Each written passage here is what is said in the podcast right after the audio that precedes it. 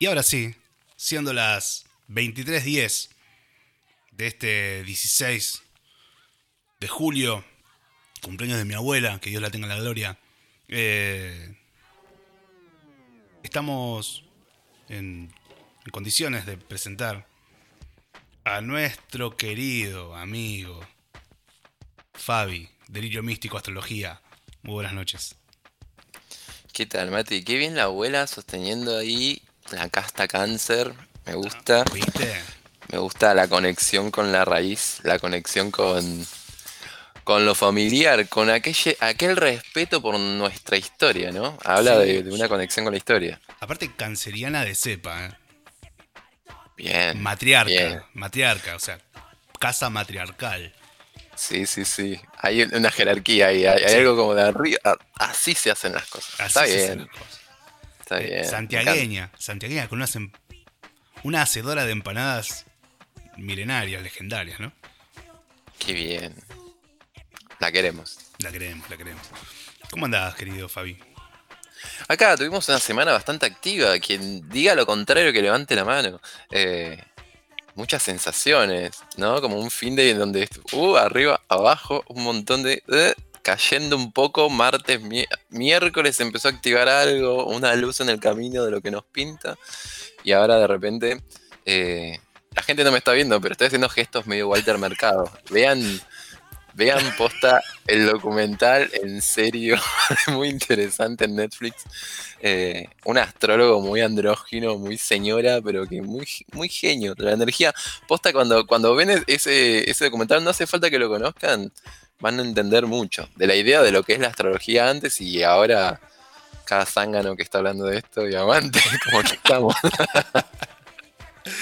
Obviamente que uno no, me ima- no te imagino eh, incluyéndote en esos zánganos. Todo lo contrario. No, hay mucha responsabilidad acá, por suerte y por desgracia, así que aguanta. Espectacular. Eh, bueno, para toda la gente que nos escucha entonces y, y nos escuchará en nuestro podcast, eh, el- se sugiere el documental de Walter Mercado en, en Netflix. Sí, y Argentina es de cáncer, es es buena, ey, ahí estoy leyendo, es real, ey, gente, tengamos represente esto, la las familias que sostienen a Argentina desde antes de la independencia, cáncer, Claro. aguante. Eh, antes de, de- de empezar con, con lo que es la carta de, de, de Michael Jackson que estamos escuchando de fondo, quiero saludar a la gente de todo nuestro país, de España, de Alemania, de Uruguay, de Brasil, de México, Costa Rica, Chile, Estados Unidos, Irlanda e Italia, que nos escucharon eh, desde nuestro podcast y la verdad que eso genera un, lindo orgullo. Genera. eh, gracias Internet. ¿No? Gracias Internet en esta era de aislamiento, imagínate, o sea, esto antes de Internet, Te- nos quiero ver en el 73, encerrades, escuchando vinilos hermosos, con suerte, Pará, vinilos en castellano, si era el 73. Mm, mm, es verdad. Qué lo, qué bien. Ahí ahí está la historia, cáncer. Me gusta. Muy bien. La historia, quien no conoce su historia está condenada a repetirlo. Claro, tal cual. Le damos la bienvenida a Carla Russo, que se suma al chat también. Bienvenida, gracias por, por- compartir este tiempo eh, de, aire, de éter. El éter es de todos y de todas. Bueno, creo que es, es el momento ideal, ¿no? Como para. Para empezar a hablar de, de nuestro querido Miguelito. Eh, Michael Joseph Jackson, nacido un 29 de agosto de 1958, Los Ángeles, California. Eh, perdón, en Indiana, en Indiana, en Indiana. Y falleció el 25 de junio de 2009 en California. Cantante, compositor, productor discográfico, bailarín, actor y filántropo estadounidense. Conocido como el rey del pop, sus contribuciones y reconocimientos en la historia de la música y el baile, así como su publicitada vida personal, lo convirtieron en una figura internacional en la cultura popular durante más de cuatro décadas. Es reconocido como la estrella de música pop más exitosa del mundo. No obstante, su música incluyó una amplia acepción de subgéneros como el rhythm and blues, soul, funk, rock, disco y dance. Querido Michael, em, estamos hablando, estamos en presencia de energía Virgo, muy Virgo. Em, algo fuerte. em, Michael Jackson en la carta natal. Yo cuando pienso en Michael Jackson pienso en Pepsi. La gente me va a odiar por esto. Pero pienso mucho en Pepsi. Pepsi y, y ET. Sí, Claro. Pepsi, ET y, y toda la movida zombie que hubo por obviamente el gran clásico que fue visualmente thriller y que mar- marcó un montón. Prácticamente fundó en TV, me parece. Sí, sí, sí. Eh, Y, y me sorprende y me gusta como ver que hay un tocayo Virgo de repente en esta situación. Yo qué sé, Virgo, ¿viste acá está el potencial de Virgo cuando se corre de su camino y se anima a largarse? Esto se genera. O sea, y hasta te digo, Virgo, tenés un potencial de Michael Jackson si te corres de tu camino. Eh, hay, que, hay que animarse a la creación, hay que animarse a mostrarse, hay que animarse Eh. como a ir más allá. Muy Virgo. Pepsi, animarse a más, decía el. Así venimos, también me gusta, así Estamos- venimos conceptuales, me encanta. Sí, sin duda, sin duda. Sí, si no, ¿para qué? Tal cual.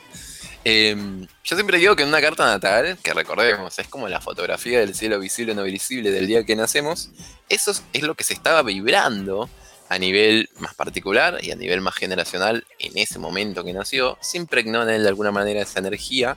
No es algo ajeno, es algo que da forma, es como el huevo y la gallina, o sea, no es algo que hasta primero Michael, después la carta natal o al revés, es algo que no había otra opción. Eh, y él nació con una luna llena.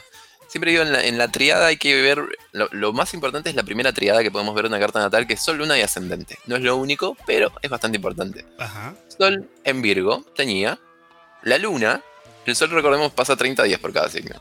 La Luna estaba dos días y medio aproximadamente en cada uno de los signos y estaba en el lugar opuesto, o sea que era una luna llena. Estaba la Luna en Pisces.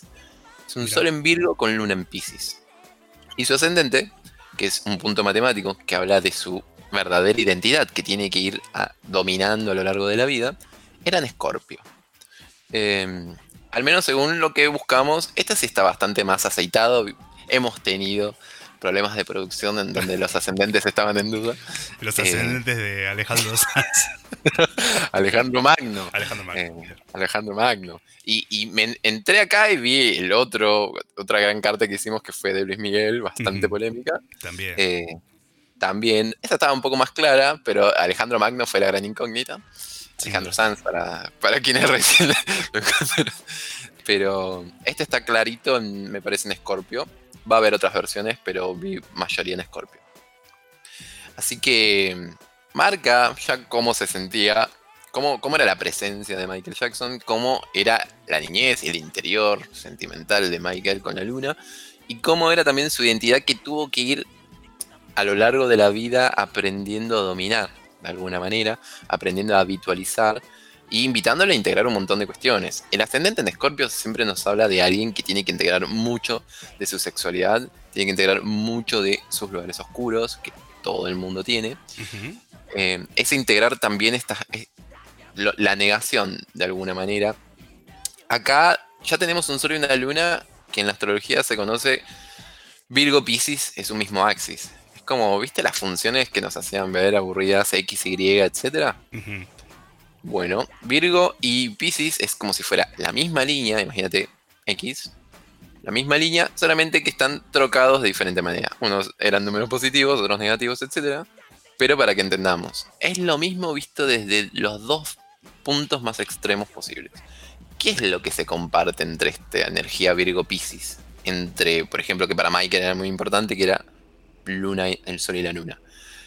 Se lo conoce como el axis de la salud. Me parece que es muy reduccionista, muy acotado eso. Yo le sumo siempre decir que es el axis de la fragilidad o el axis de la divinidad. Eh, algo supremo que de repente se plantea en este mundo desde un lugar más terrestre.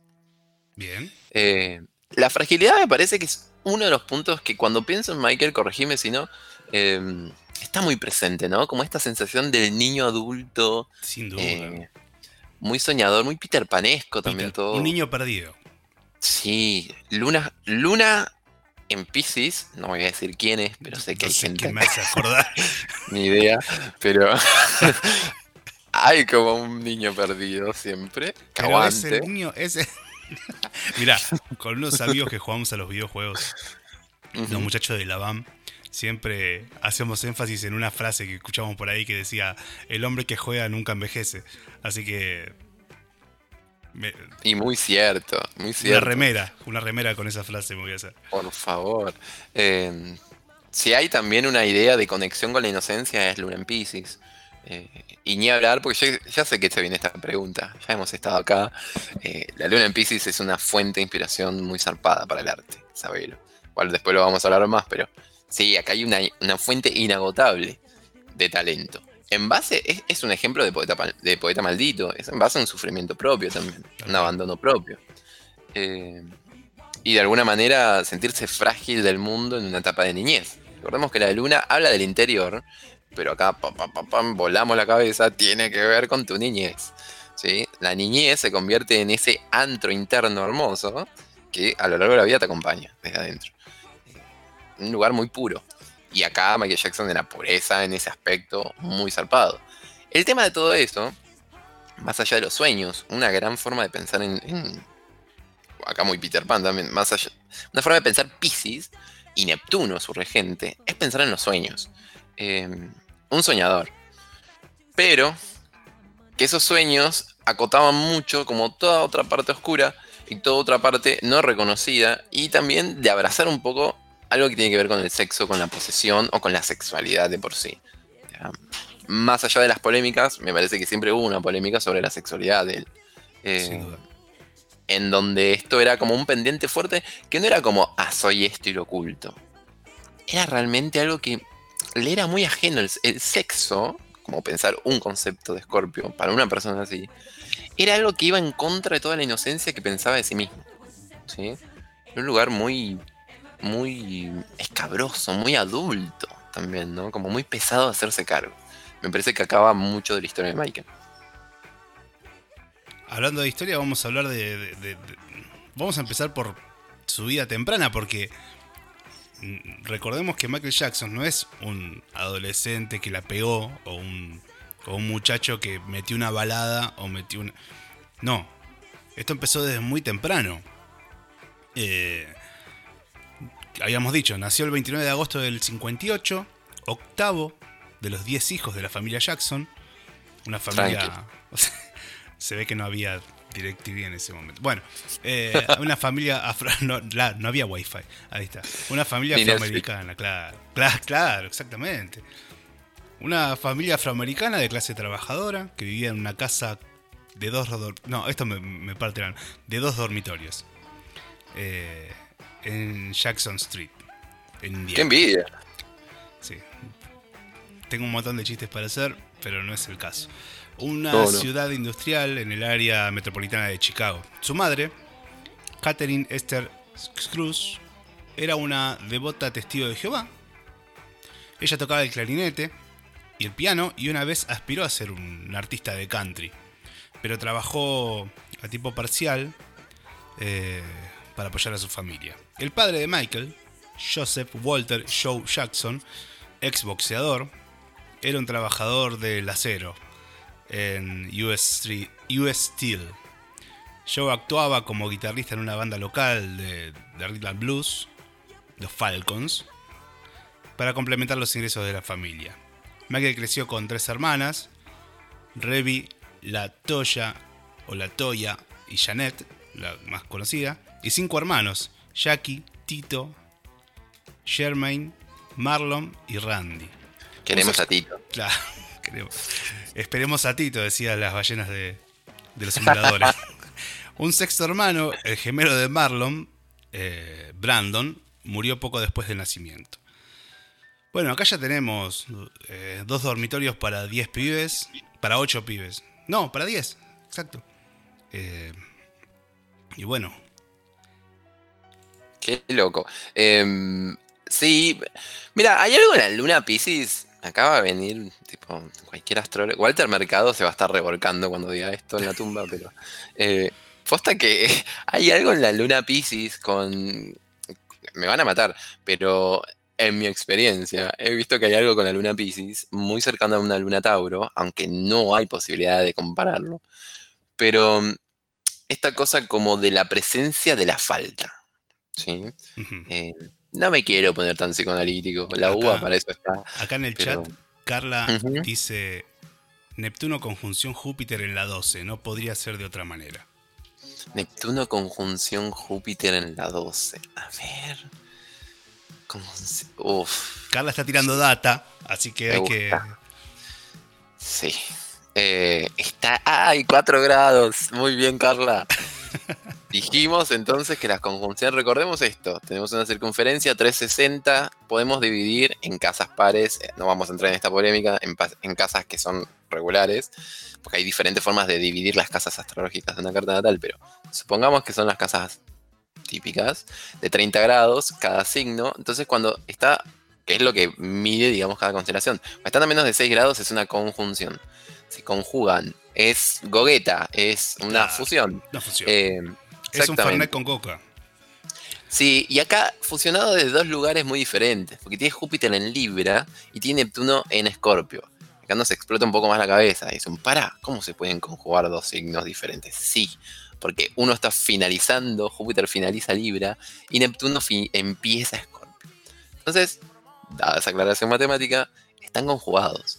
Neptuno, Júpiter habíamos dicho la otra vez, no sé si alguien se acuerda, que Júpiter es el maximizador. Los voy a sacar buenos de todo esto. Eh, Júpiter- es maximizador. Entonces, que Neptuno, sea el planeta de los sueños, entre otras cosas, la luna en Pisces, que su regente es Neptuno, quiero que me sigan en lo que voy pensando. Y le metemos ahí Júpiter encima de Neptuno, lo maximiza. Entonces Neptuno es súper presente en la O sea, los sueños, la enfermedad, lo, lo- lo raro, lo anormal, lo sano, lo insano. Es algo muy presente en este tipo de personajes. Eh, muy soñador, muy Peter Pan. Mm, Ya, Claro. ya me quedaba corto diciéndolo solo con la luna. Pero muy buen aporte, Carla, porque esta maximiza, este- este muy más de Neptuno lo hace un pececito intuitivo, inocente en un mundo de adultos. eh, en el cual puede haber sus consecuencias también. Y me parece que algunas de las cosas que le pasaron a Michael también tienen que ver con eso, ¿no? Como una inocencia volcada a un mundo muy adulto. Claro. Bueno, hablando de, de niñez, vamos a arrancar la noche musical, ¿por qué no? Con esta canción para... eh, a ver, cualquier canción que uno ponga hoy, con la calidad de... La rompe, sí. claro. Eh, hay dos cosas. Primero, la calidad de cada una de las canciones, sean lentas, sean nuevas, sean viejas, son excelentes. Así que, como siempre, sugerimos auriculares. Segundo, cada canción que suba eh, va a haber polémica en nuestro chat y me encanta. Así que, como me encanta la polémica, vamos a arrancar con la primera canción, ya que estamos hablando de la niñez. Hablemos de... Decime. Consulta. Nunca hicimos esto. ¿Cuál es tu canción favorita de Michael Jackson? Ahí está. Subjetivamente. ¿La mía? Antes de que todo e- empiece a correr musicalmente y me encanta, ¿cuál es la tuya? Es Ah. difícil esta pregunta. Es muy difícil. Porque tiene un amplio repertorio y la verdad, de muy buena calidad. Que es un- Quiero que sepamos que estás disfrutando cuando suene esa canción también. Sí. que lo disfrutas a pleno. Mi, mi canción favorita es Billie Jean, en realidad, de Michael Jackson. Bien. Y la versión de, de, de They Don't Call a Badass, pero con Olodum, Mm, con toda la, batería de Olodum, ese video también me encanta. Pero Billie Jean es, es tan... eh, no sé, todo bien, pero ese chico no es mío. No sé, es, es muy... Es muy, muy adolescente todo. Me gusta, me gusta. Qué grandes épocas. Sí. Black or White, si a alguien le importa. O Bad, me parece que son dos grandes canciones. Así que, no sé, siempre que pienso en Michael, Pepsi y esas dos canciones. Pero como nos gusta la polémica, vamos a arrancar la noche musical con Heal the World.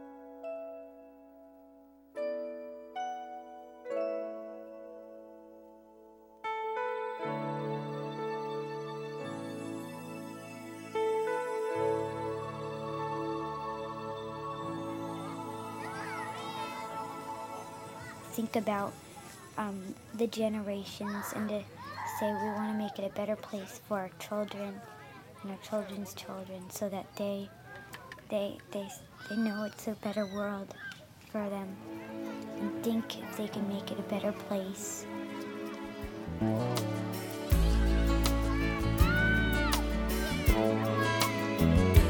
There's a place in your heart, and I know that it is love is brighter than tomorrow. And if you really try, you'll find there's no need to cry. In this place, you feel there's no hurt or sorrow. There are ways to get there if you care enough.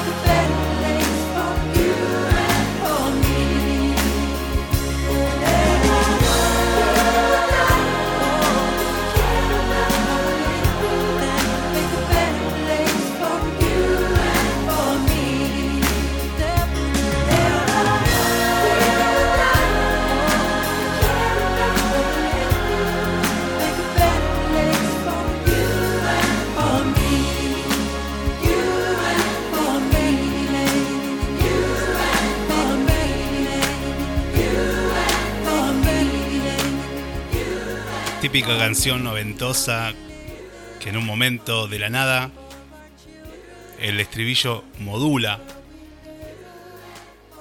un tono más y no conforme con eso, modula nuevamente otro tono más. eh, al mejor estilo canción noventosa. Eh, a ver, antes de seguir con esto, recomendación de nuestro amigo músico productor Dieguito Martínez. Hay un documental de Quincy Jones eh, que es un flash, que es el productor de, de Michael Jackson, que al parecer tiene 90 años y sigue laburando todavía. Eh, así que básicamente una sugerencia para para meterle música. Eh, bueno, pasaba la canción, eh, la primera canción de la noche, ya con, con algunos comentarios polémicos. eh, que me gustan, porque me gusta que haya efervescencia acá.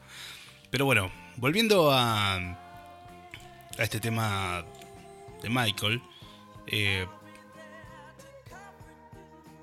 tenemos una historia, ¿no? Detrás de, de- del ídolo. Y, y ya que estamos hablando de la, de la infancia, el padre de Michael, Joseph Jackson, fue figura importante para el éxito del rey del pop al iniciar su carrera junto a sus hermanos como parte del grupo The Jackson 5. En contraparte, se ha dicho que Joseph fue bastante severo con ellos durante su preparación. Actuábamos para él y él nos criticaba. Si uno se equivocaba, le pegaba. A veces con una correa, a veces con un interruptor. Mi padre era, muy estricto con nosotros, realmente estricto. Puede leerse en la autobiografía de Michael Jackson publicada en 1985 bajo el nombre Moonwalk. Años después, en 2001, Jackson habló de nuevo sobre su relación. Ahora con el tiempo, en lugar de amargura me siento bendecido. En lugar de ira, he encontrado absolución y en lugar de venganza, he encontrado reconciliación. Mi ira inicial lentamente ha dado paso al perdón. Algo medio. mm, Medio Luis Miguel, ¿no? Sí, ¿sabes que estaba viendo la carta y estaba viendo como algo. eh, Acá nos dice en el chat, eh, Yami, Joseph Luisito, por Luisito Rey. Eh, Mm, paralelismo puro. Mirá, eh, qué loco, Luis Miguel. Eh, qué loco. Igual por algo entré acá y escuché de repente Luis, a Luismi. O sea, te puse y escuché a Luismi. Y yo digo, bueno, ¿quién dice? Aguante. Me parece que es re interesante como mm, pensar esta posibilidad, ¿no? Hay mucho, mucho del ala del deseo paterno, eh, de alguna manera. Mira, por ejemplo, juguemos. Acá es como delirar tan corta también. Eh, casa 10. Michael Jackson, la casa 10 representa eh, la posición frente a las figuras de autoridad, la posición frente al padre o que se piensa del padre, puede ser una de las múltiples representaciones de la figura paterna, etcétera. Hay mucha información en la casa 10 que es el medio cielo, la cúspide de la 10. Acá de alguna manera, esa casa 10 está, o al menos Leo toqueteando Mercurio, que habla de la comunicación, Venus, que habla del deseo, Urano, que habla de algo inusual o un talento. Acá puede hablar de un talento como mm, adelantado o a destiempo. Es un exilio. Recordamos que hay algo en la astrología que se llaman dignidades. ¿Qué quiere decir? Hay planetas que se llevan muy bien con tales signos y se supone que no tanto en el opuesto. Eso es algo que hoy en día no se usa tanto. Pero nos da como una idea de qué tanta comodidad no había ahí quizás. No va a limitar nada. Claro. Pero Urano, por ejemplo, si está en Acuario, como que manifiesta mucho en la innovación. Urano en Leo habla de una forma quizás extraña del talento, pero también eh, un talento que, que queda descontextualizado de alguna manera.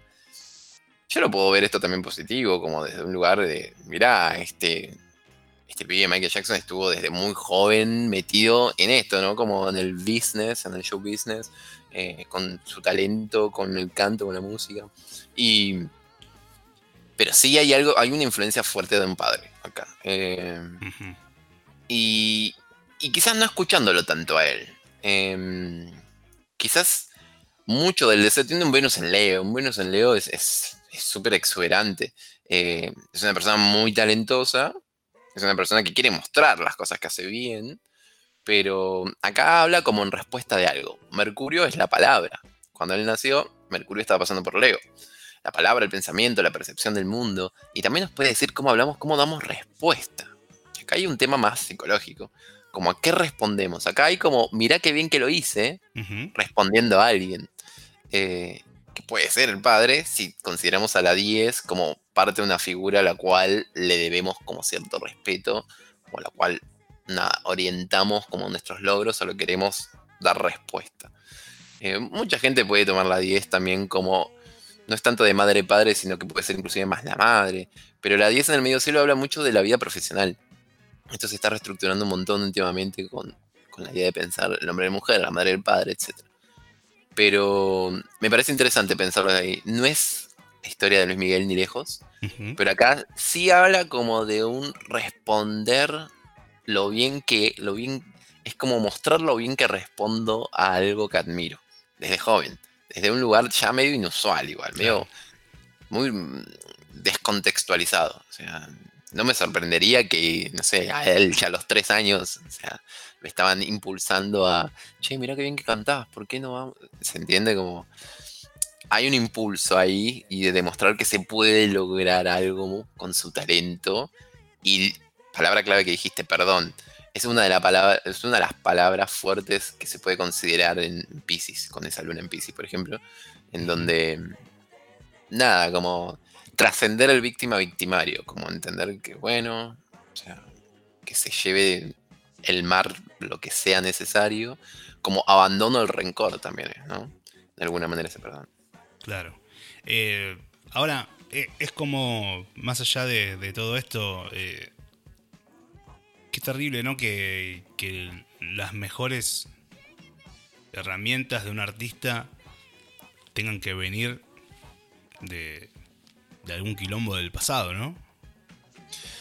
Sí, pero también nos permite pensar cierta belleza desde un lugar no tan cómodo. Porque acá habla, yo creo que tal cual, ¿eh? Pero, pero habla también de problematizar situaciones. De, mm, por ejemplo, si vos estás muy cómodo en un lugar, lo más probable es que no salgas de ese molde, te retenga mucho.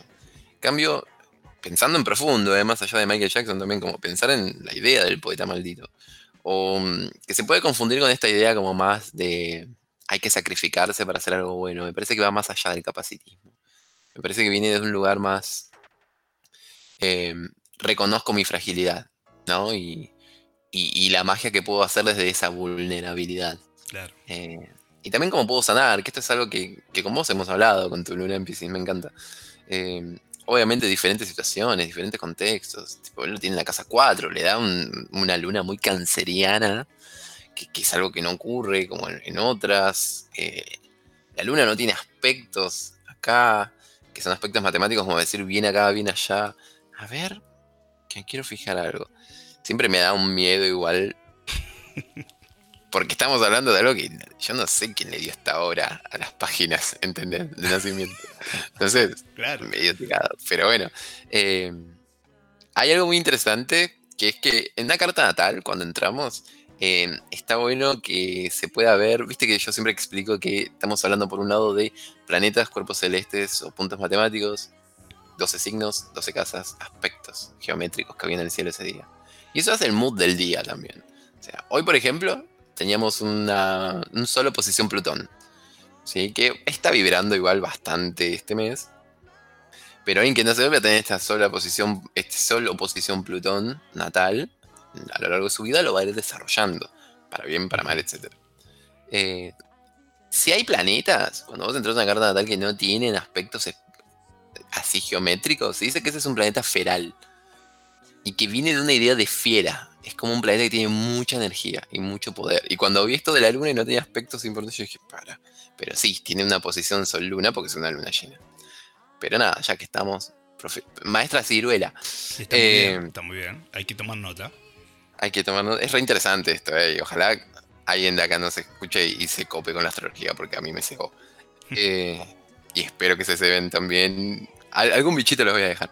Pero mm, volviendo a Michael, sí, o sea, ya hay una posición luna, ya hay como una cuestión de que la presencia con el pasado, como son dos energías, como que no se encuentran tan fácil. Eh, no es tan fácil como decir, bueno, soy mi pasado. O sea, a esta persona le cuesta mucho como integrar su pasado. No quiere decir que no lo logre, sino que mm, hay dos mundos. Hay dos mundos que, que se sintió, un, un mundo muy descontrolado de la niñez, donde dejó pasar mucho, o se dejó inundar mucho por deseo ajeno, o por cosas, o abandonos, o destratos. Y, hay, y, y que le dieron mucha, mucha musa, mucha inspiración después de grande, o sea, saber qué hacer con eso después. Y de repente un sol en Virgo súper controlador y, y correcto en la casa 10. O sea, un, un sol muy capricornicia- a- capricornializado Ajá. eh, que le dio mucha estructura y mucho control y mucho poder sobre lo que hacía. Eh, casi en contraposición de ya no voy a hacer lo que quieren que haga, quizás desde el padre o quizás desde cualquier otro lugar, y ahora voy a controlar todo y voy a ver todo y voy a poner mano en todo lo que hago. O sea, voy a realmente indagar en que el producto de lo que haga sea mío, de que no me encajen o no me obliguen a hacer nada, digamos. Entonces, hay una gran oposición ahí. eh, le dio orden, le dio estructura a este Virgo, pero viene desde la luna en Pisces, totalmente. Claro. Eh, ¿Cómo se maneja con toda esta configuración astrológica? No, sé, si- no sé si se dice así, pero. Sí. eh, ¿Cómo se maneja el- el éxito que no para de crecer? Hay dos versiones acá de virando este tipo de cartas. Porque el éxito puede ser dado desde la idea del medio cielo. ¿sí? En Leo, en este caso. La idea del medio cielo, conjugado Mercurio retrógrado, es un éxito que. mm, Como que no. mm, Como que, como que cuesta pensar en el éxito. Es como que. mm, Casi una idea de una estrella que está ahí no se la cuestiona mucho. ¿Sí? Eh, y también como una posición media dubitativa también de qué significa eso. Eh, ¿Te acordás cuando veíamos la carta del indio? Sí. Que había ciertas configuraciones donde cuando yo te decía, bueno, va. Me, me encanta que ya tengamos un backup.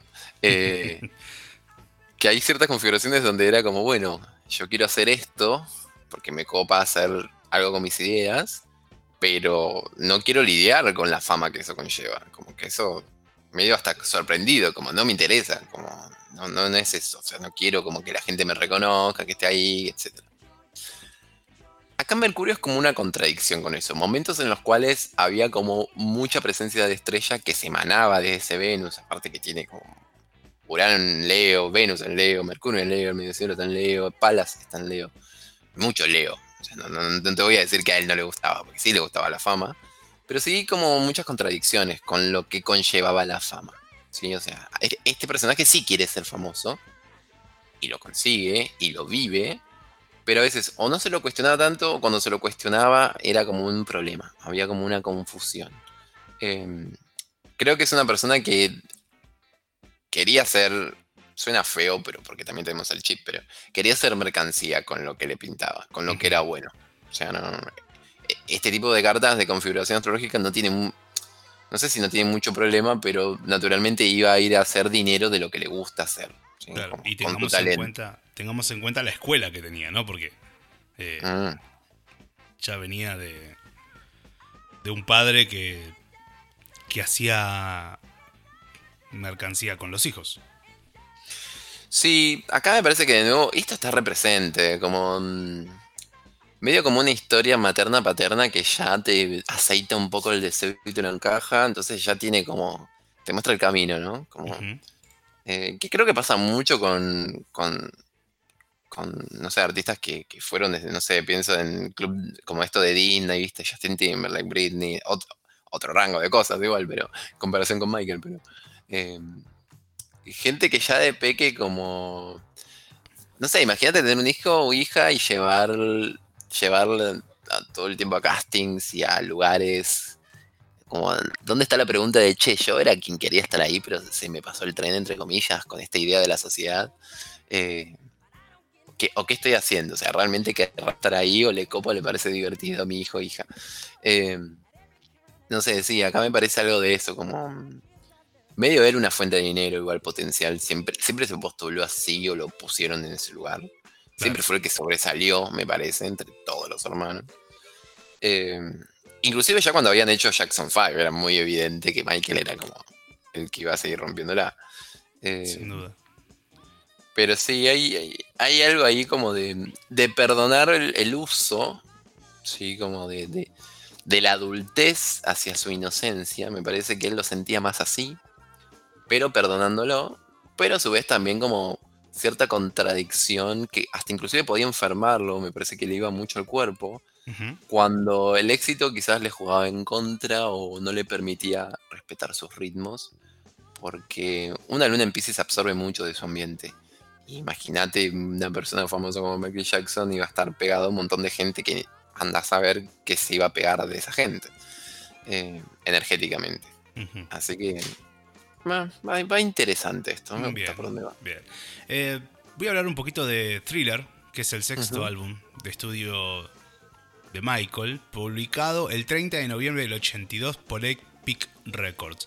Después del éxito crítico y comercial del álbum Of the Wall del año Ujú. 79, eh, se lanza este disco. Eh, y la verdad que se generó un antes y un después en la historia de, de- de- mismo de, de- la industria, porque Sí, es el álbum más vendido de la historia de todos los tiempos, con ventas estimadas en 65 millones de copias en todo el mundo. O sea, pensemos, 65 millones de copias. Y también ha- había un récord en este en este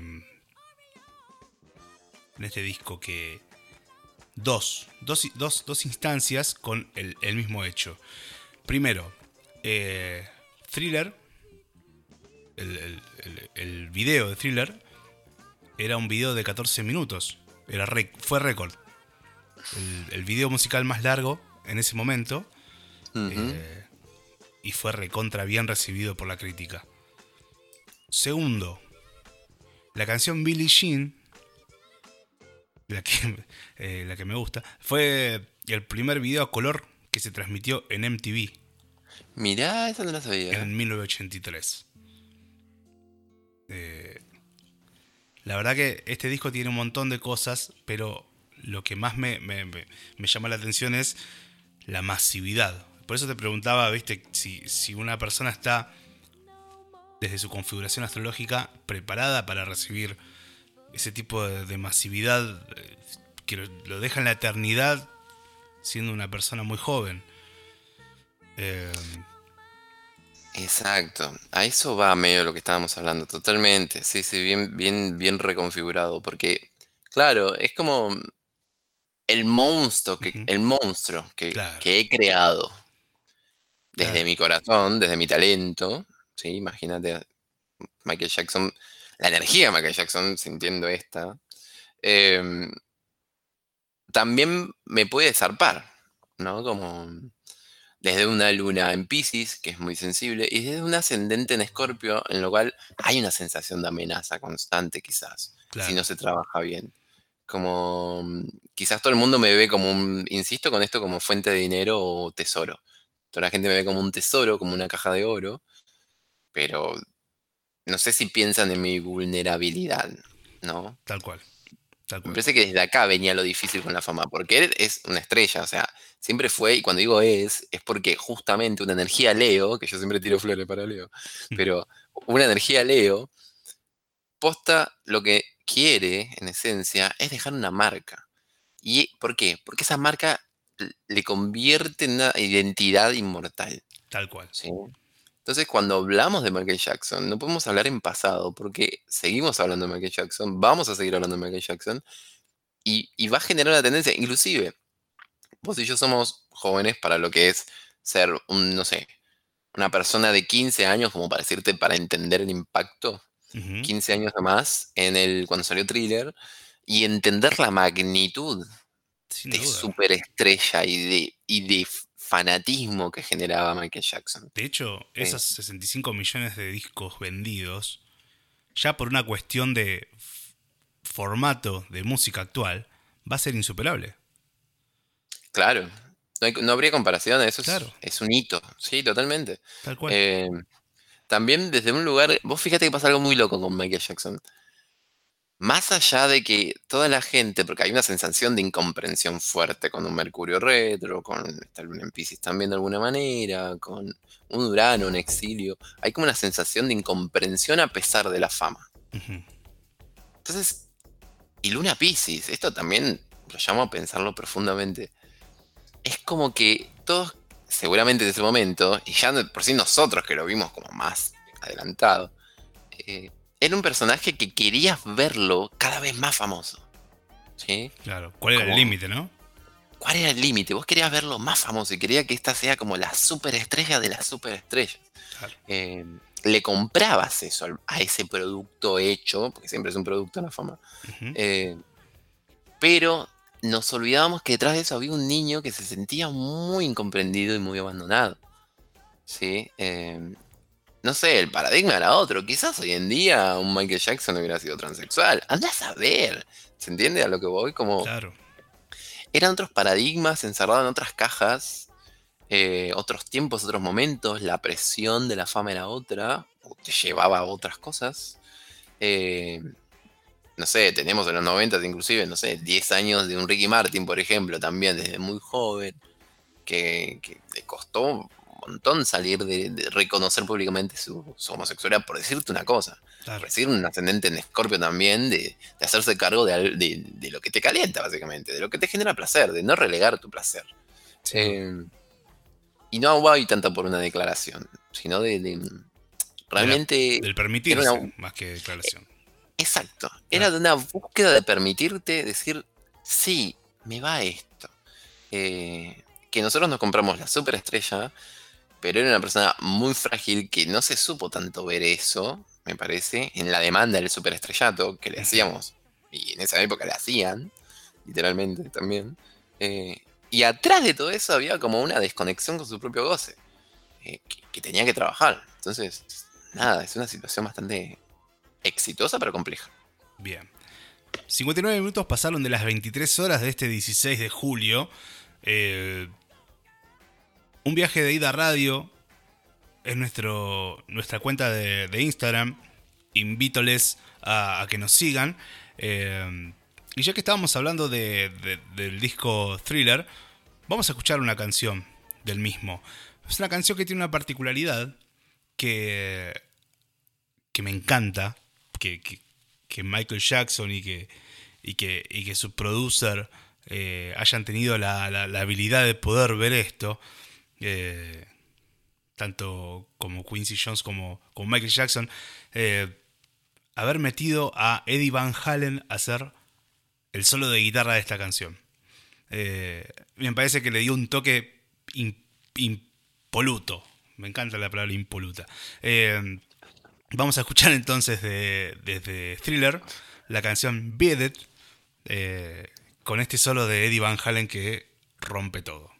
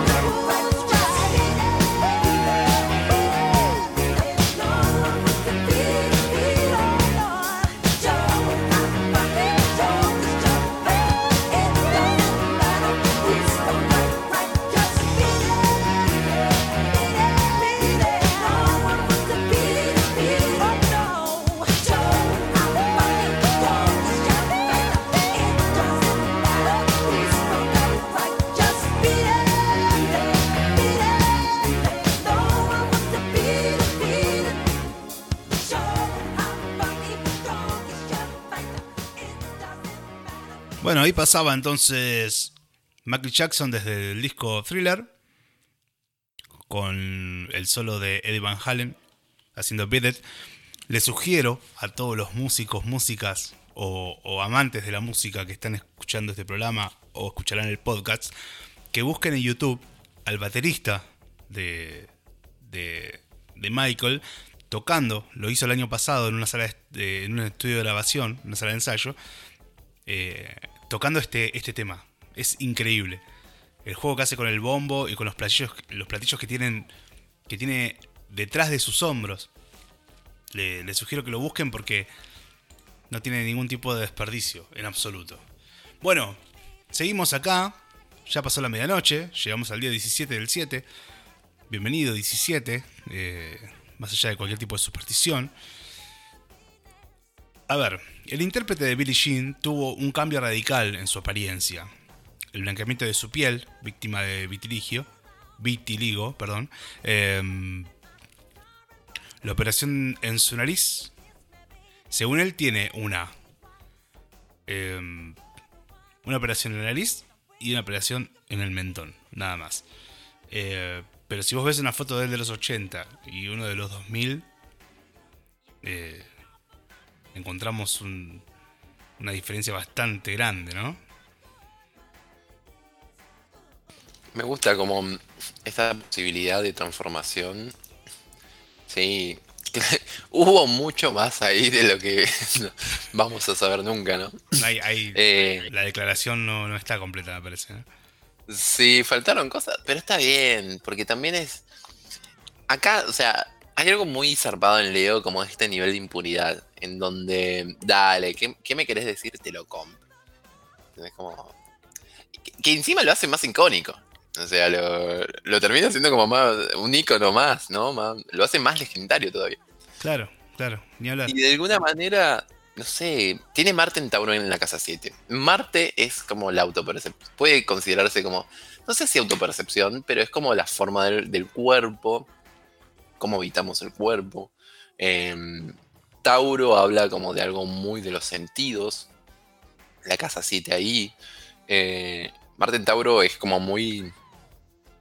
No voy a...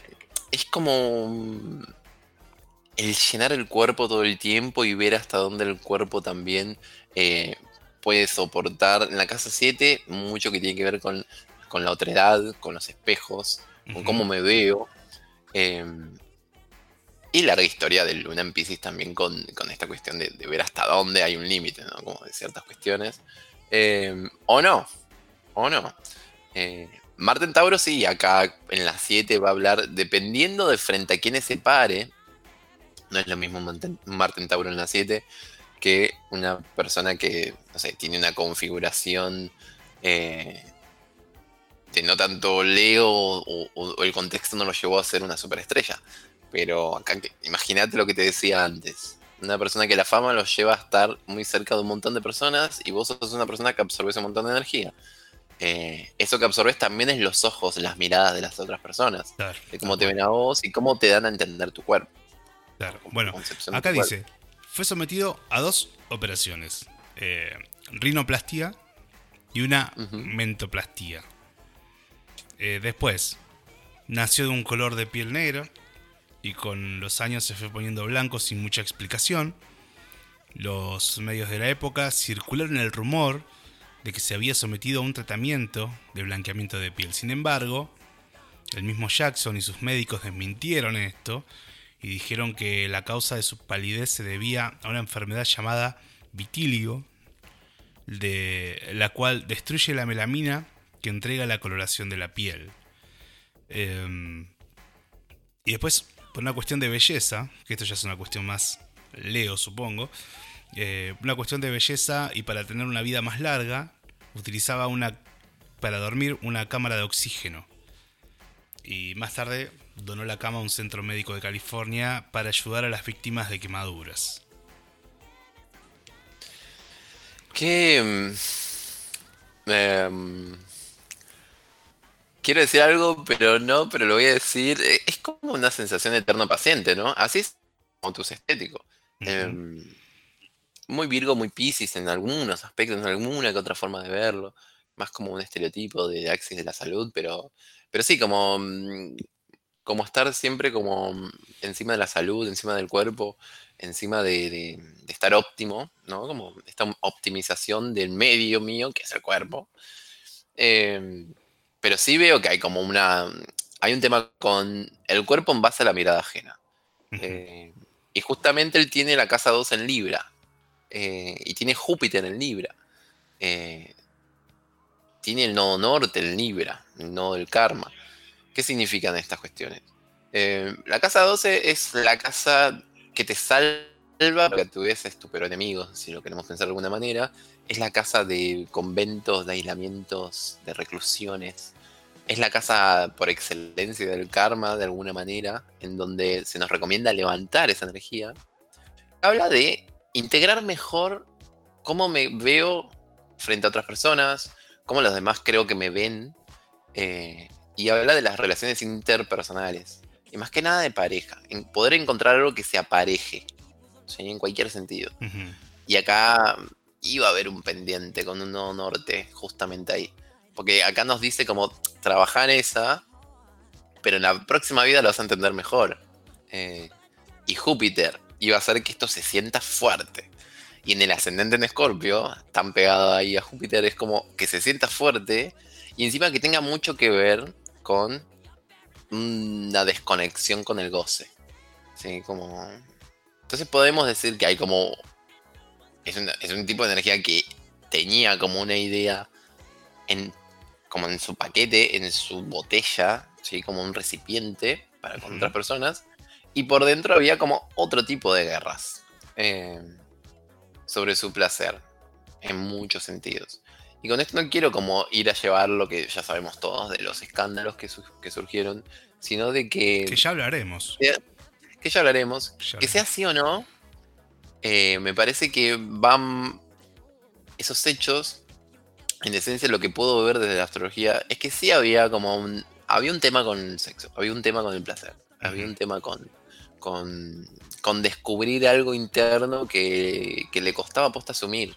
Por eso te digo, desde muchos lugares, no tanto como salir del closet o aceptar esto o no, sino que ni idea, sino como mm, ver realmente cuál es la guerra. Porque también habla una persona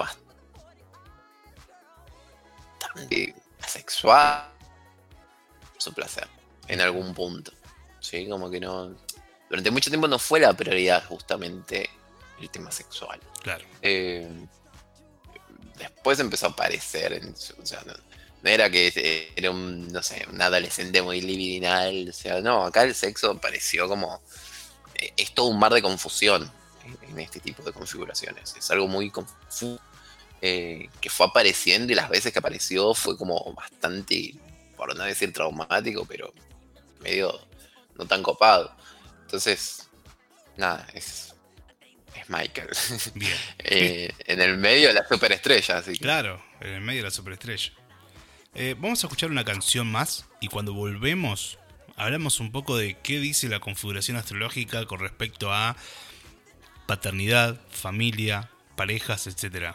Eh, no sin antes escuchar esta canción de The Jacksons que luego este muchacho Calderón, el, el- que le tiraba las, las melodías a Luis Miguel, y mirá que, que de nuevo, ¿no? Se van mezclando y se van cruzando las cosas. Luis Miguel saca una canción que se llamaba ¿Será que no me amas? ¿No? Lo recordarán. No culpes a la noche, no culpes a la lluvia, no culpes a la playa. No.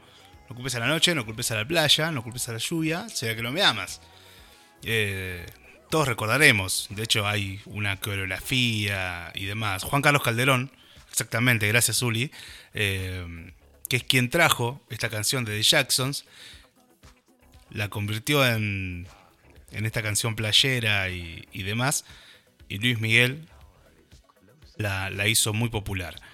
Pero vamos a escuchar la, la- la original, eh, que es de en la voz de nuestro querido Michael Jackson, Blame Into the Boogie, eh, bl- Blame It on the Boogie, perdón. Eh, y, y- y nada, y vamos a seguir con el tema este de, de, de relacionar a Luis Miguel con Michael Jackson. No veo por qué no. No veo por qué no. No veo por qué no. Así que vamos a escuchar a Blame In on the Boogie de, de Jacksons, eh, recordando la melodía de ¿Será que no me amas?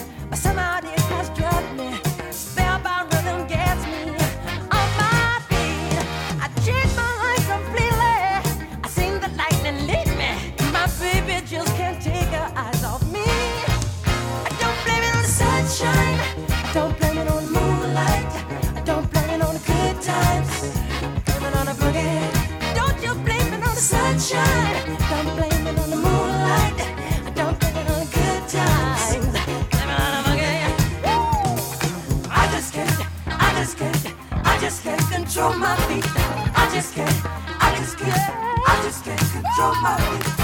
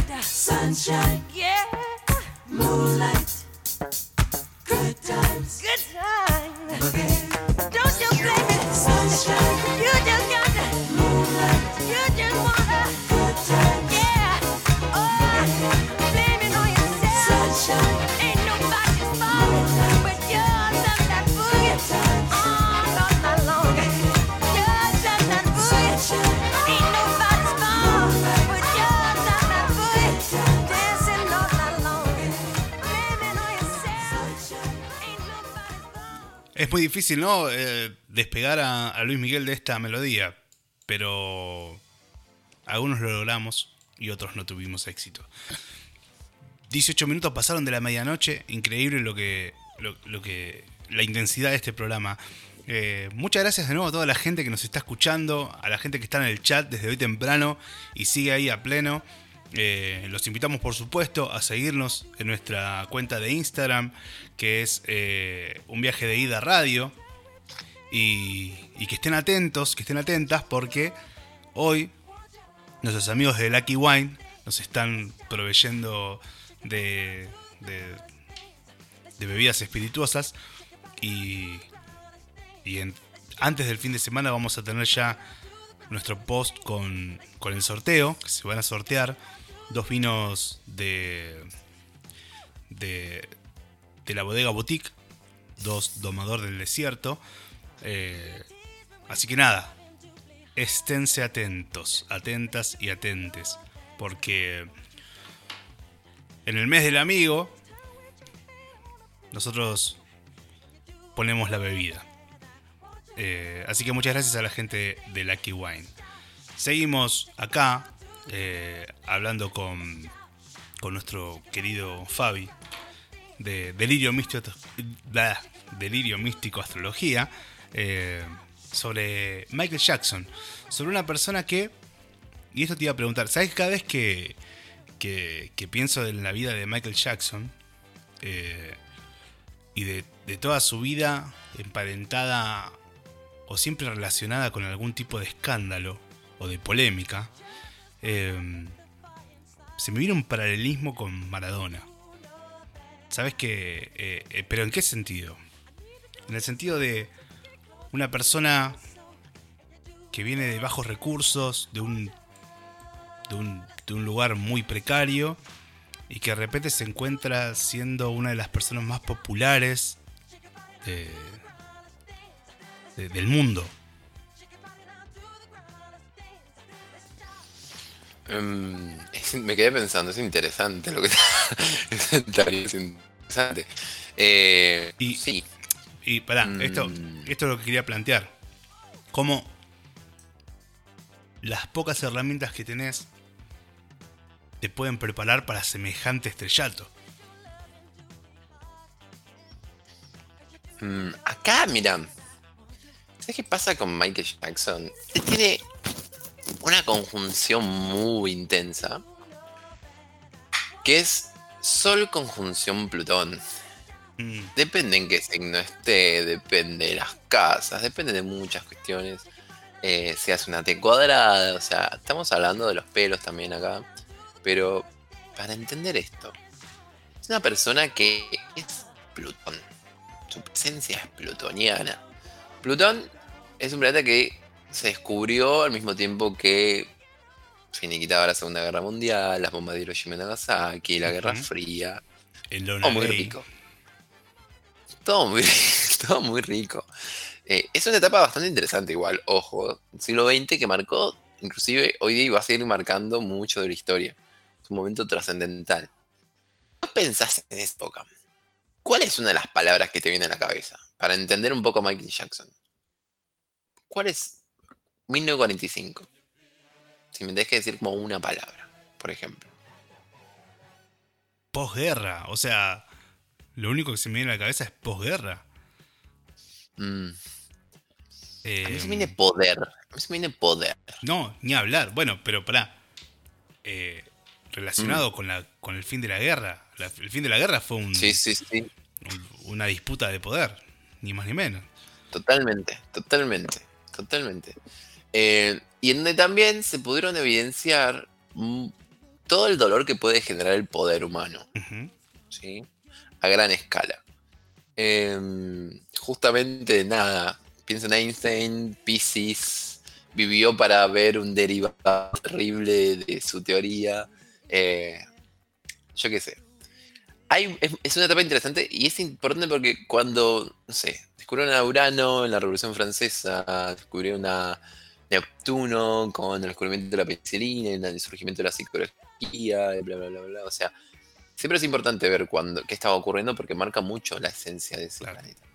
Y de Y hecho, los estos, próximos que se van a descubrir. estos descubrimientos astronómicos vienen de la mano con esa puja de poder entre Estados Unidos y Rusia, por ejemplo.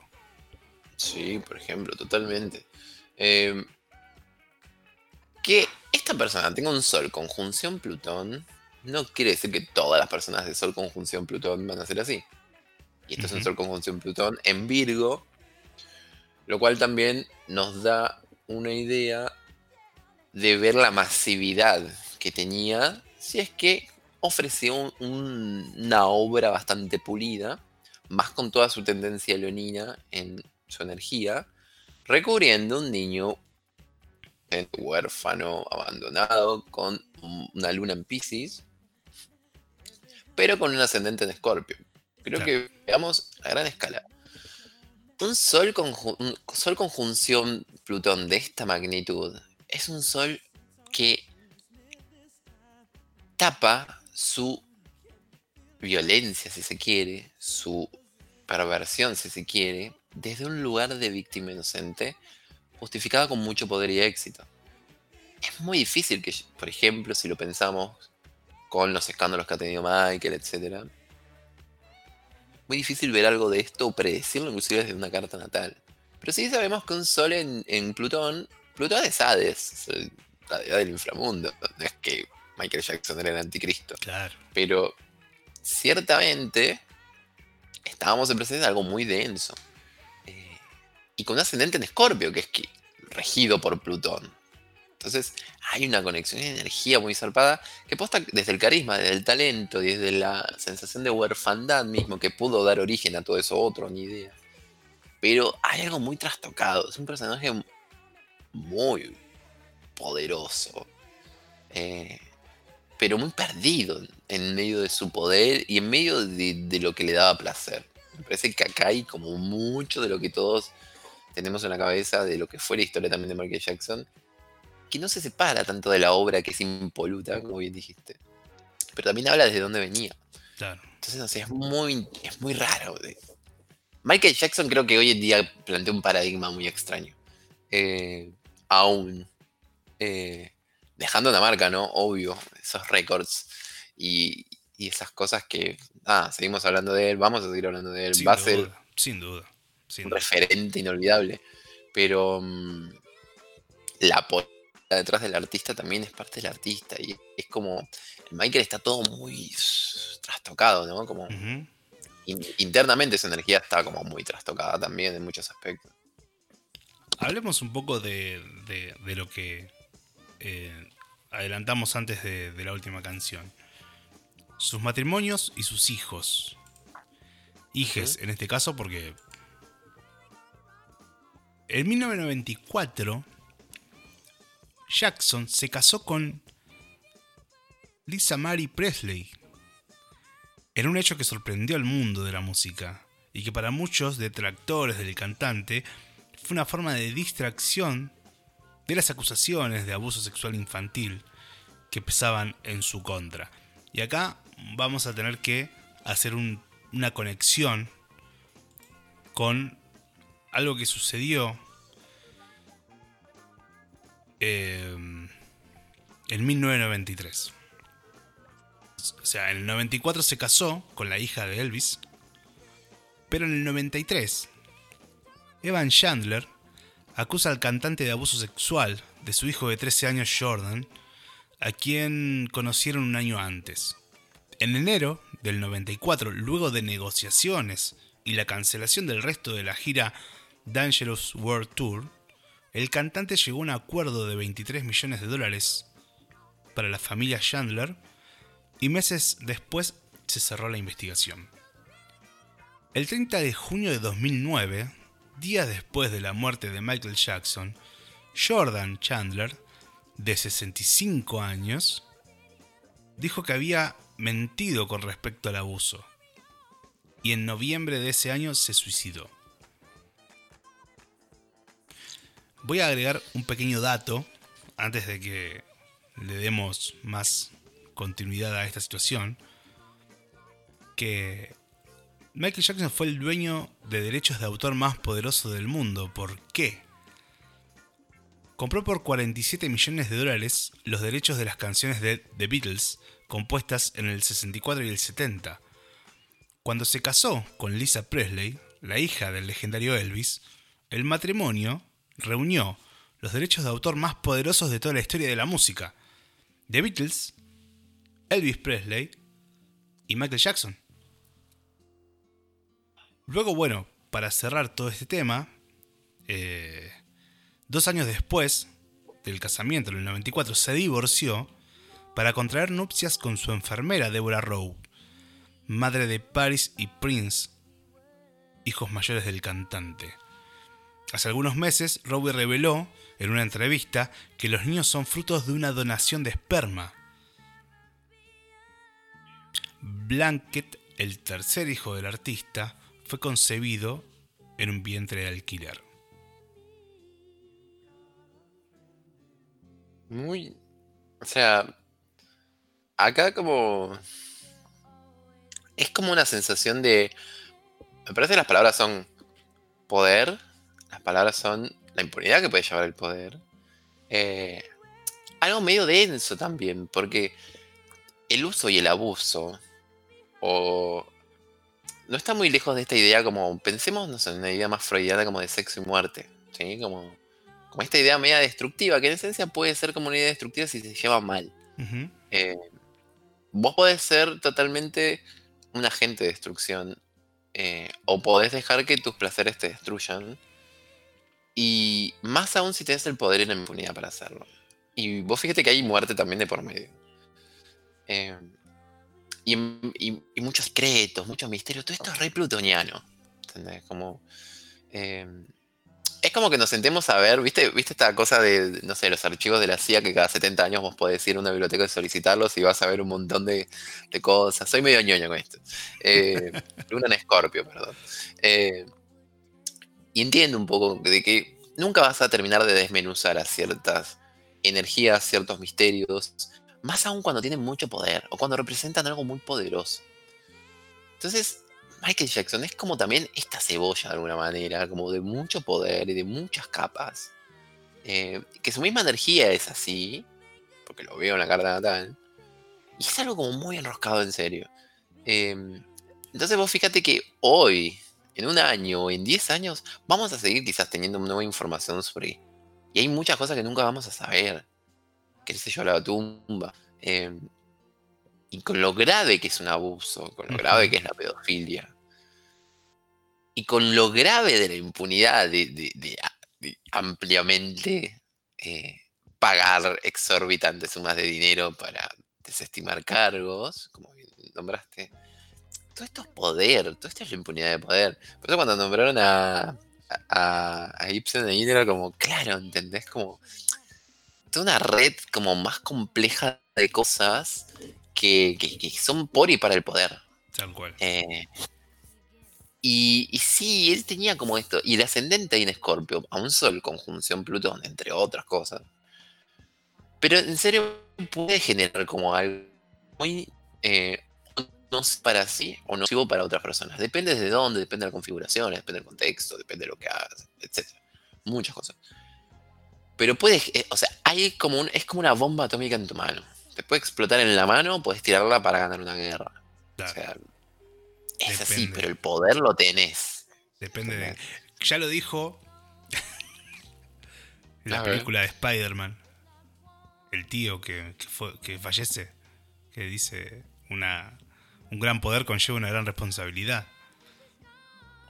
Eh, Sí. Acá hay algo medio muy trastocado, Mm. inclusive superando esto, porque em, él tenía la 10 ahí en el sol, viste, como Virgo por todos lados, eh, una jugarreta de sé que lo hizo, sabemos que lo hizo, pero míralo, pobrecito, Michael Jackson, superestrella. Hay algo muy extraño, y él jugó con esto también, eh. Eh, me acuerdo una, una imagen en donde agarraba a su hijo y lo dejó colgando de, eso es increíble. de sus manos, ¿no? En sus, Es increíble. ahora, pero en el balcón, eh, el tío Ben, exactamente, era el tío Ben de, de Spider-Man, de, de Peter Parker, que le, que le daba esta sugerencia, ¿no? Este consejo. Un gran poder conlleva una gran responsabilidad. Eh, Mm. pero sí, y, te, y mirá, y te digo más, para cerrar este, este pequeño bloquecito de, polémicas, hubo una segunda acusación. Poco más de 10 años después, en 2005, Gavin Arvizo tenía 13 años. El pequeño se encontraba en el hospital, víctima de leucemia, y tras conocer al cantante, este, este eh, Michael, le envió juguetes. Tras su recuperación, fue invitado a Neverland junto a su familia. Recordemos que Neverland era su, su, su mansión, su, no, no era una mansión, porque era una cosa monstruosa. Su luna Pisces. eh, Gracias. con plata. Claro. Gracias a las imágenes del documental Viviendo con Michael Jackson, en donde se ve a Arvizo y Jackson tomando, tomados de la mano, en 2005 se reabrió el caso y Arvizo declaró que en 2003 el cantante se había masturbado delante de él. Le mostró pornografía e indujo a consumir alcohol. Jackson fue absuelto y declarado inocente por la Corte de California. Em, hay un documental que salió en 2019, a principios de 2019, que se llamaba se llama Living Neverland, un ¿Te acordás largometraje. De 2019? ¿Te acordás? ¿Te acordás 2019? de ese 2019? El cual uno creía que, que había sido malo. Había sido malo, ¿eh? Sí, Claro. había sido. Para mí había sido Igual, horre- horrendo. Y lo había sido, y lo había sido, sí. pero siempre te puede estar peor. Volvé, Sí, sí, sí. volvé 19, te perdonamos, volvé. Eh, bueno, HBO lanzó este largometraje que a lo largo de cuatro horas muestra testimonios de, de dos personas, Jimmy Safejack y Wade Robson, dos hombres que Mm. aseguran haber sido víctimas del cantante. Eh, nada. Me acuerdo que yo en ese que- momento estaba en Mm. pareja con una fanática de Michael Jackson y, y no se animó a verlo. No lo quería ver. Porque no quería romper esa, esa adoración que, que- que tenía por el artista. Y, y esto es interesante, ¿no? Eh, que más allá de que lo, después lo hayamos visto y demás, cómo el artista o la obra salva de alguna manera en caso de que todo esto sea cierto, ¿no? Obviamente vamos a, darle el beneficio de la duda a toda esta situación, eh, porque nadie es culpable hasta que se demuestre lo contrario. Eh, cómo el, la pers- el personaje, cómo el, el- el ídolo, cómo el- eh, su arte lo salva de, de algunas situaciones, ¿no? ¿Cómo Sí, pesa más? re. Yo acá creo que también es como. mm, Imagínate esto, ¿no? Como. mm, Imagínate que las mismas idénticas acusaciones lo tengan, no sé. No sé, te voy a decir lo, lo primero que se, que, se, que se puede concebir, no sé.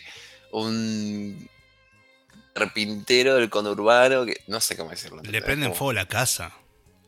Exactamente, gracias. A esto voy. Claro. Como, esto es, o sea, si hoy en día todavía hay gente que no puede ver un documental, que no digo que sea verdad o no, el documental, pero hay acusaciones, hay pruebas, hay videos y algo más hay.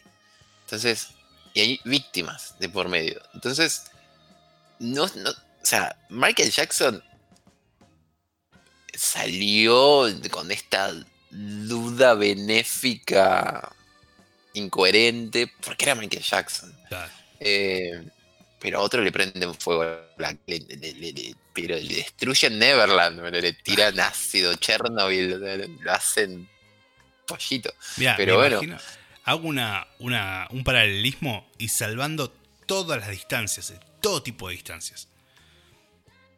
El fútbol argentino es un mundo muy efervescente también.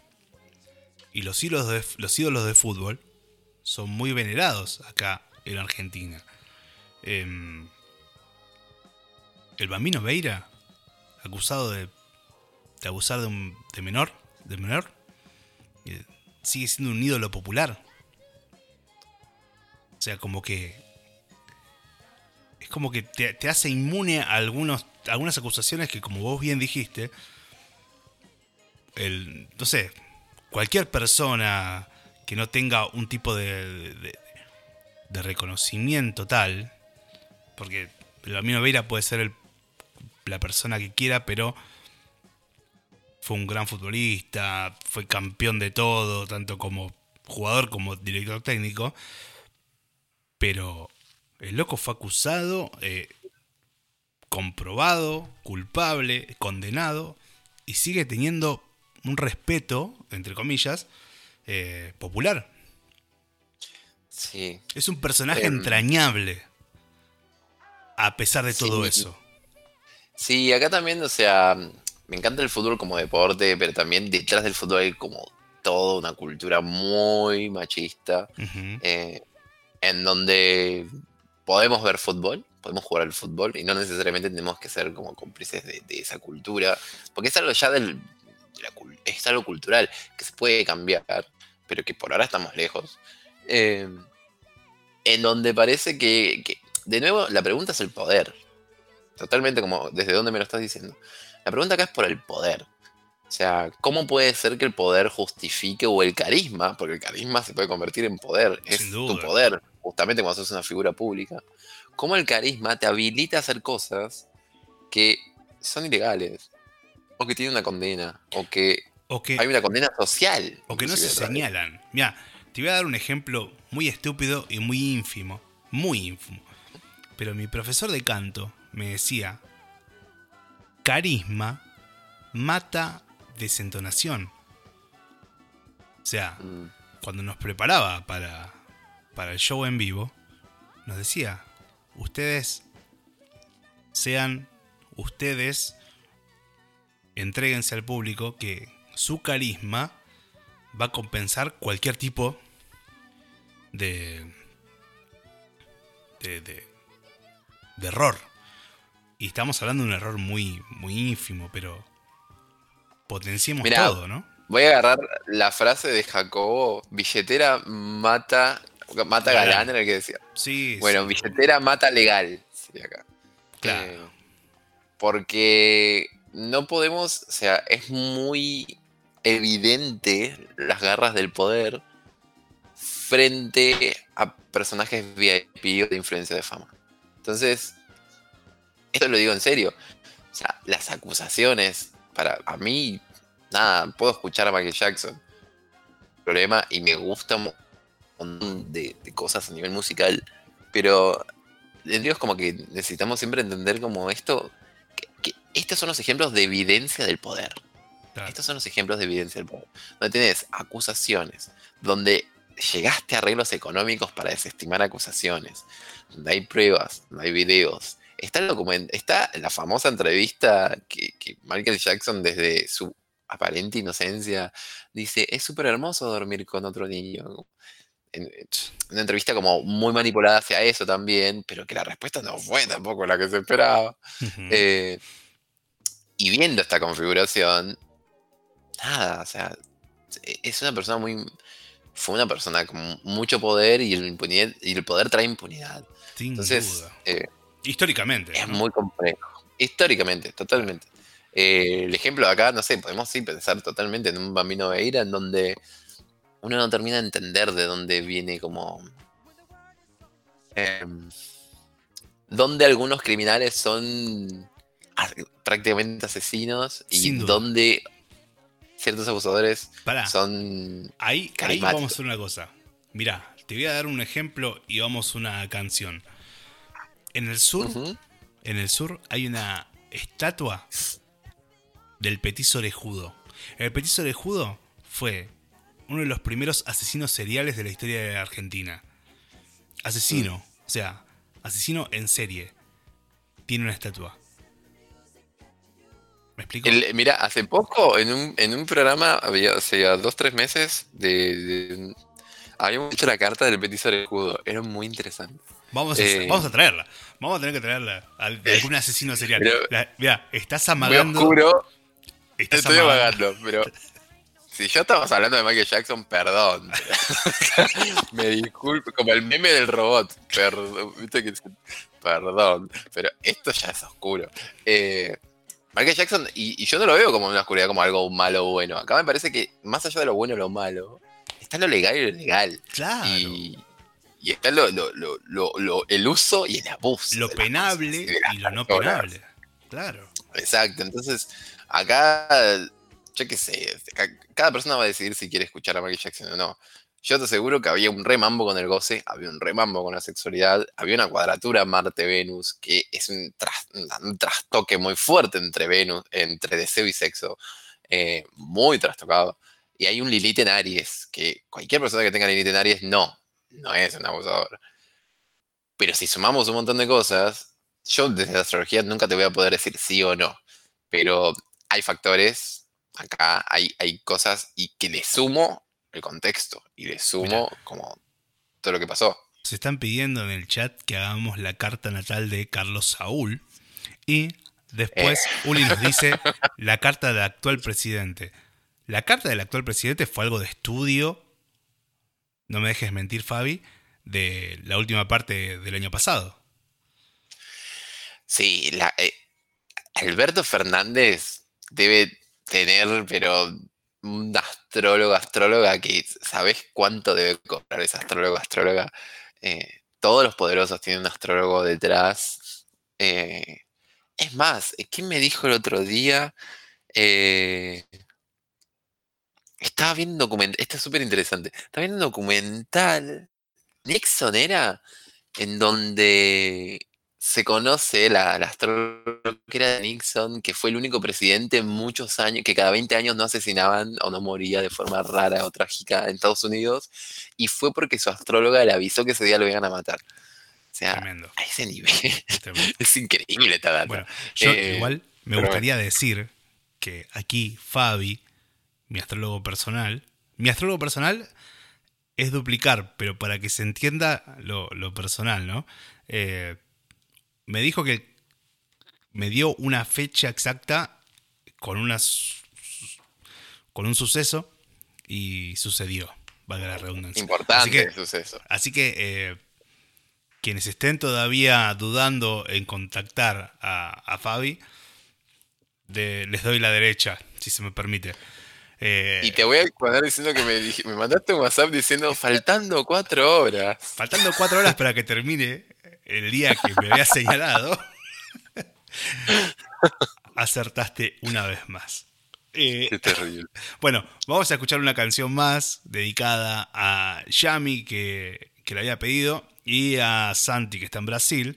Eh, la canción Brasil versión de They Don't Care Us, eh, con Olodum, ahí con su batería de samba en, en aquel pueblito de- del norte de Bahía.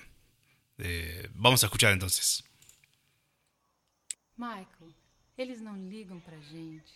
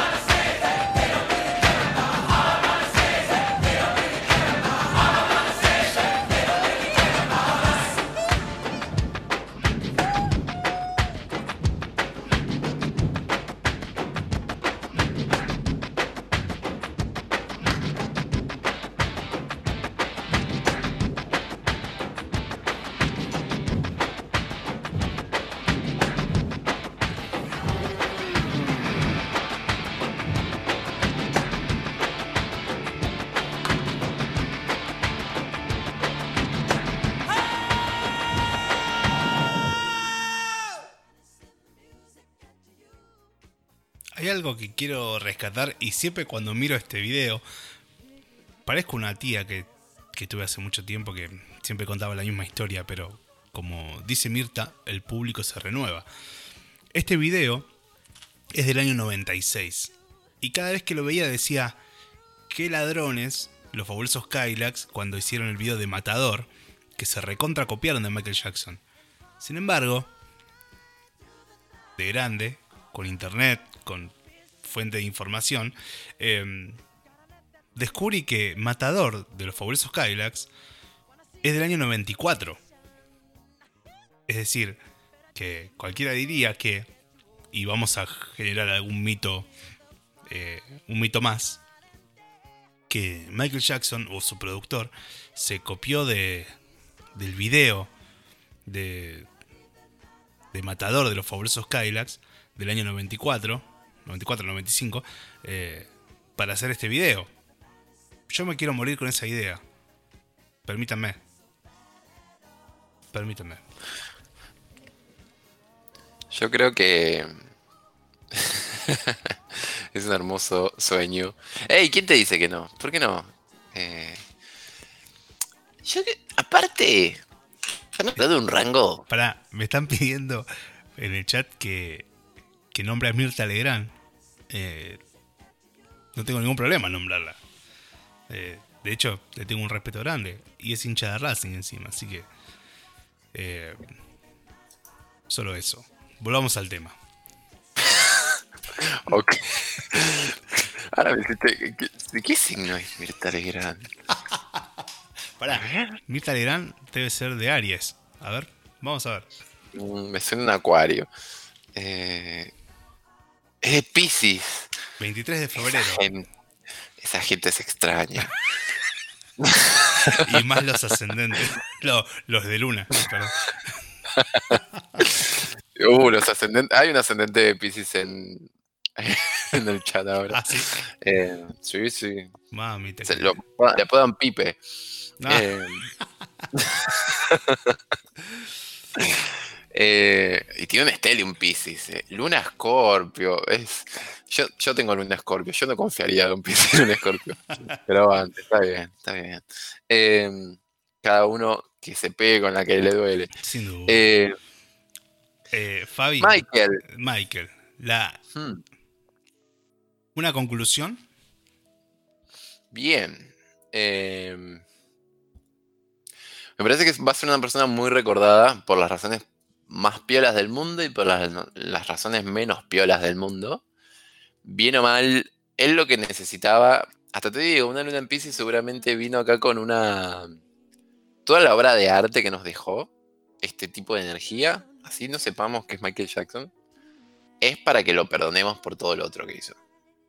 Queda en cada uno, o sea, y, y en última instancia quienes, quienes pueden habilitar ese perdón son las víctimas en cualquier sentido de cualquier persona que él haya dañado.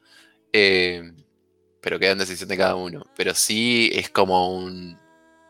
¿Cómo van a odiar a un artista? Claro. Eh, acá está la famosa frase de no me odien, soy artista. No me peguen, soy Jordano. No me odien, soy artista. Tal cual, Eh. pero posta. El tipo, no me peguen, soy Jordano, soy alguien conocido, no merezco que me lastimen, no merezco que me juzguen, no merezco que me castiguen. Es, Esa Ujú. analogía es perfecta. ¿eh? Estamos afilados. Perdón. que- eh, Desde las 9 de la mañana que estamos con la cabeza full. Así que me encanta. Pero. Y me gusta cerrarlo con una gran frase. Eh, muy bien. Gracias por, retomarlo, por agarrarlo. Ya tiré la de Jacobo igual, no se pueden Sí, quejar. verdad. Eh, Acá nos pata dice- legal. Nos dice Uli en el chat que te pregunte eh, que si es así que estamos dos signos atrasados. Mm, mm, mm. No me maten, soy Versace, acabo de leer, gente. Eh, Dieguito. qué grande. Che, eh, ¿cómo dos signos atrás? Eh, podemos entrar en una explicación muy compleja con esto. Es real, lo único que voy a decir sobre el tema, lo único que voy a decir, porque habilita como much- mucha explicación que no quiero entrar, pero eh, es verdad que los calendarios con los que se usaban eh, originalmente, o mínimo que, que los usaba Ptolomeo, que es quien pasó a hacer la astrología occidental que hoy tenemos, Ujú. el changuito de llama Ptolomeo, de, de Egipto, eh, no son los mismos calendarios o las mismas posiciones planetarias o de las estrellas que se usan hoy. O, o decirlo de alguna manera, en realidad se fueron corriendo levemente y seguimos usando esas cuando en realidad muy probablemente la constelación esté un poco más atrás Tal cual. o un Es poco más pasó- adelante. es lo que pasa con las pirámides de Egipto. Eh. Están alineadas hoy por hoy en comparación a la- al cinturón de Orión. Están creo que desfasadas 10 grados. Pero si vos haces un cálculo de 10.000 años para atrás, están exactas. Dato que los tiro ahí para que lo... Estamos en un dato de color. Sí. Ey, estoy muy viendo creepypasta porque tengo luna en escorpio como Mirta Legrand. Eh, nada, vi un documental sobre archivos desclasificados de la CIA sobre un, un psíquico que hablaba de hace un millón de años en Marte que estaba poblado y estas cosas. Nada, dato de color también. Pero yo qué sé, Michael Jackson es algo que siempre va a ser polémico. Creo que hasta su energía tenía que ser polémico, pero posta que la frase de no me odien soy artista es una gran. O sea, miren toda la, todos los ritmos, toda la felicidad, todo lo- toda la calidad que les di musicalmente. Ahora perdónenme en mi búsqueda egoísta de mi goce sexual. Entonces, acá está planteada esta energía. Eh, es una carta muy sufrida, pero me parece que pudo haber generado más sufrimiento del que tuvo, de alguna manera. ¿Quién soy yo para medir el sufrimiento? Pero eso no quita que sí ha dejado como una marca en la historia en muchos aspectos, positivos y negativos. Bien.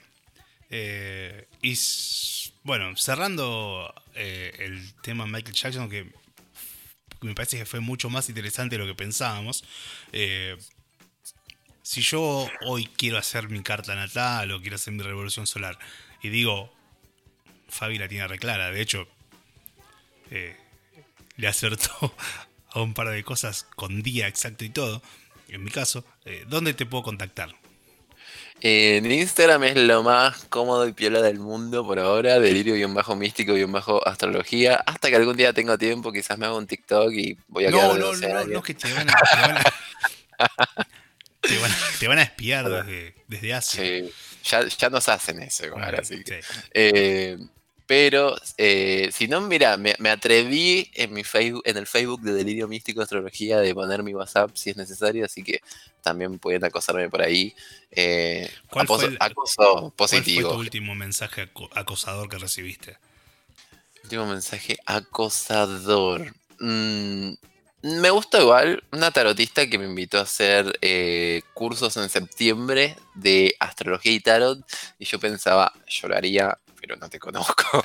pero, pero gracias, lo pienso de una. Pero nada, aguante la cosa siempre que no sea como Bambino Veira o Michael Jackson, así que todo bien. Había que cerrarlo de alguna Siempre- forma. Siempre se puede ser más polémico de este lado que del otro lado. Y banco. Así que lo banco, lo banco. A pleno. Bueno, Fabi, muchísimas gracias por, por habernos nutrido de tanta info hoy. Y, ¿Y qué pasará el jueves que viene, no? Qué misterio. Oh, el jueves, podemos, mira, podemos saltar con un peticio orejudo, como de la carta de Natasha Hyde, algo va a pasar, algo interesante va a pasar. Así que veremos por dónde agarra la, la mano, el mambo por dónde viene. Perfecto, perfecto. Bueno, Fabi, muchísimas gracias por haber estado con nosotros. Hoy tenemos eh, canción de amueblado, así que la gente que está por ahí que se quede, que hoy cerramos con canción de, amueblado. Y, y vamos a cerrar eh, la, la sección de Delirio Místico, Astrología, con una canción que tiene esta frase que me parece tan adolescente. Billie Jean no es mi amante, es solo una chica que afirma que yo soy su amante, pero el niño no es mío. Me parece una frase recontra adolescente de, Y de mini- manos, mínimo polémica, ¿no? manos lavadas desde muy chico, como primera instancia. Y Basta, no, please stop. Pero bueno, eh, es así. Fabi, muchísimas gracias. Eh, nos encontraremos el próximo jueves. Y a la gente que nos está escuchando, quédense que después de esta canción se viene la canción de amueblado. Eh, muchas gracias, Fabi. Un abrazo grande. Abrazo, Mati, y gracias por todo a vos y a todos los que nos escuchan posta. Beso grande.